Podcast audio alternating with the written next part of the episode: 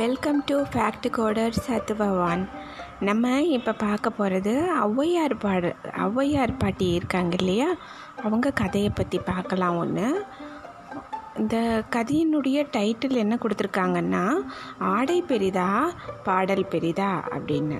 ஆடை அப்படின்னா ட்ரெஸ்ஸு பாடல்னா அவங்க பாடுற அந்த பாட்டுக்கள் எல்லாம் தான் பாடல்னு சொல்கிறது ஏது பெருசு அப்படின்னு அது விளக்குறதுக்கு ஒரு சின்ன கதை கொடுத்துருக்காங்க. அது நம்ம பார்க்கலாம்.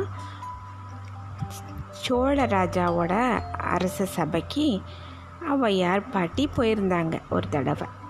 அப்போ என்ன ஆச்சு ஔவை பாட்டி நல்லா அழகழகாக நிறைய பாட்டெல்லாம் பாடியிருக்காங்க.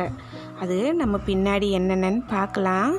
மூதுரை அப்புறம் ரொம்ப ஆத்திச்சூடி இப்படி அழகழகாக நிறையா பாட்டி வந்து பாடியிருக்காங்க. அந்த நம்மளுக்கு வந்து தமிழ் வளர்த்ததில் வந்து அவங்க வந்து ரொம்ப ரொம்ப பாட்டிக்கு வந்து ஒரு முக்கியத்துவம் இருக்குது அவங்க வந்து சொன்னதில் வந்து மொதல் நம்ம எடுத்துக்கக்கூடியது வந்து ஆத்திச்சூடி கொன்றை வேந்தன் மூதுரை அப்புறம் நல்வழி இப்படி நிறைய பாட்டி இது பண்ணியிருக்காங்க. அப்புறம் அவங்களுடைய சில வாழ்க்கை சம்பவங்கள் இது இதெல்லாம் வந்து ஒவ்வொன்றுமே ஒவ்வொரு அர்த்தத்தோடு இருக்கும் அவங்களுடைய இதெல்லாம் நம்ம வந்து இன்றைக்கி இந்த கதை பார்க்கலாம். ஆடை பெரிதா ஆடல் பாடல் பெரிதான்னு. பாட்டி தமிழ் அழகாக பாட்டு நிறைய எழுதுவாங்க இல்லையா? அந்த மாதிரி பாடல்கள் எல்லாம் எடுத்துகிட்டு போய் அந்த காலத்தில் வந்து மதுரை தமிழ் சங்கத்தில் தான் எந்த ஒரு பாடலுக்கும் அக்செப்ட் பண்ணுறதுன்னா அங்கே வந்து எழுதுவாங்க. சங்க பலகையில். அது ஏற்றுக்குச்சுன்னா அந்த பாடல் ஏற்புடையது. தள்ளி விட்டுருச்சுன்னா இல்லைன்னு ஒரு இருக்குது அப்படின்னு சொல்கிறாங்க அது ஏற்றுக்கிறது தள்ளி விடுறது அதனுடைய அர்த்தம் எனக்கு உங்களுக்கு சரியாக சொல்ல தெரியலை எனக்கு. ஆனால் அதில் அது அப்படித்தான் எழுதி இருந்தது. எனக்கு சொல்ல தெரியல அதனுடைய அர்த்தம் என்னென்னு. அப்புறம் ஆடை பெரிதா பாடல் பெரிதா? அது வந்து என்னென்னா சோழ ராஜா வந்து அரச சபைக்கு பாட்டி போயிருந்தாங்க ஒய் பாட்டி. அவங்க என்ன பண்ணாங்க? அவங்க எழுதின பாட்டு பா ஒவ்வொன்றுக்கும் பாடி பாடி அது விளக்கம். அந்த ஒரு வரி இருக்கும்னா அந்த வரிக்கு வந்து ஒரு ரெண்டு மூணு அர்த்தம் கூட இருக்கும் ஒவ்வை பாட்டியுடைய பாட்டில். அவ்வளோ அழகாக அப்படி ஒரு பா அர்த்தம் இருக்கும்.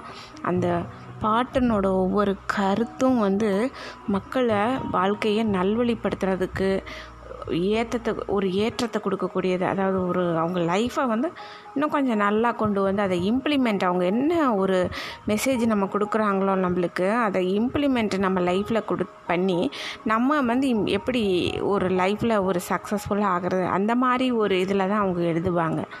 அதெல்லாம் சொல்லிகிட்ருக்காங்க அந்த பாட்டி. அவை பாட்டி வந்து பாடலுக்கு சொல்லிகிட்ருக்கிறத அந்த விளக்கவங்க சொல்கிறதையும் வந்து கேட்காம இந்த சோழராஜா அங்கே இருந்த ஒரு அழகான ஒரு ட்ரெஸ் இருக்குது. அதை கண் கொள்ளாமல் அப்படியே கண்ணை கூட மூடாமல் அப்படியே கண் கொட்டாமல் இமை மூடாமல் அப்படியே அதையே பார்த்துட்டபடியே இருந்திருக்காரு. பாட்டி இதை கவனிச்சிட்டாங்க. நம்மளையும் தமிழையும் மதிக்காமல் அந்த ஒரு ட்ரெஸ்ஸை போய் ரசிச்சிட்ருக்கிறாரே இந்த ராஜான்னு கோபம் வந்துருச்சு பாட்டிக்கு. அந்த கோபம் வந்து உச்சகட்டமாகிடுது அப்போ ஒரு பாட்டு பாடுறாங்க அந்த பாட்டு. நூற்று பத்தாயிரம் பொன் பெறினும் நூல் சீலை நாள் திங்கள் நாளுக்குள் நைந்துவிடும். மற்றவரை மற்றவரை போன்ற பெரு தடக்கை போர்வெல் அகலங்கா என்றும் கிழியாது என் பாட்டு.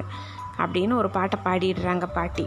இதோட அர்த்தம் என்னென்னா நூறு பத்தாயிரம் பெருமானம் உள்ள நூலாட நாலு மாதத்தில் நஞ்சு கிழிஞ்சு போயிடும். ஆனால் என்னோடய பாடல் வந்து காலத்தாழ அழியாது அப்படின்னு அந்த பாட்டை பாடிடுறாங்க. பாட்டி அதுக்கு விளக்கம் சொல்லிடுறாங்க. அதை ராஜா அதை கேட்டோன்னே சடக்குன்னு அவர் அந்த ட்ரெஸ்ஸை பார்த்துட்டு இருந்தது வந்து திரும்பிடுறாரு. திரும்பிட்டு அப்புறம் மன்னிப்பும் கேட்டுக்கிறாரு அவை பாட்டிகிட்ட. எவ்வளவு அழகாக அவங்க ஒரு இதை விளக்கம் சொல்லியிருக்காங்க பாட்டி. இந்த கதையும் உங்கள் கூட ஷேர் பண்ணிக்கிட்டதில் ரொம்ப சந்தோஷமாக இருக்குது. அவங்களுடைய பாடல்கள் ஒவ்வொன்றுமே அப்படி ஒரு இது. அதுக்கெல்லாம் எதுவுமே ஈடாகாது. அந்த அளவுக்கு இருக்கும் அழகாக பாட்டு. பின்னாடி உங்கள் கூட அதெல்லாம் ஷேர் பண்ணிக்கிறேன். தேங்க்யூ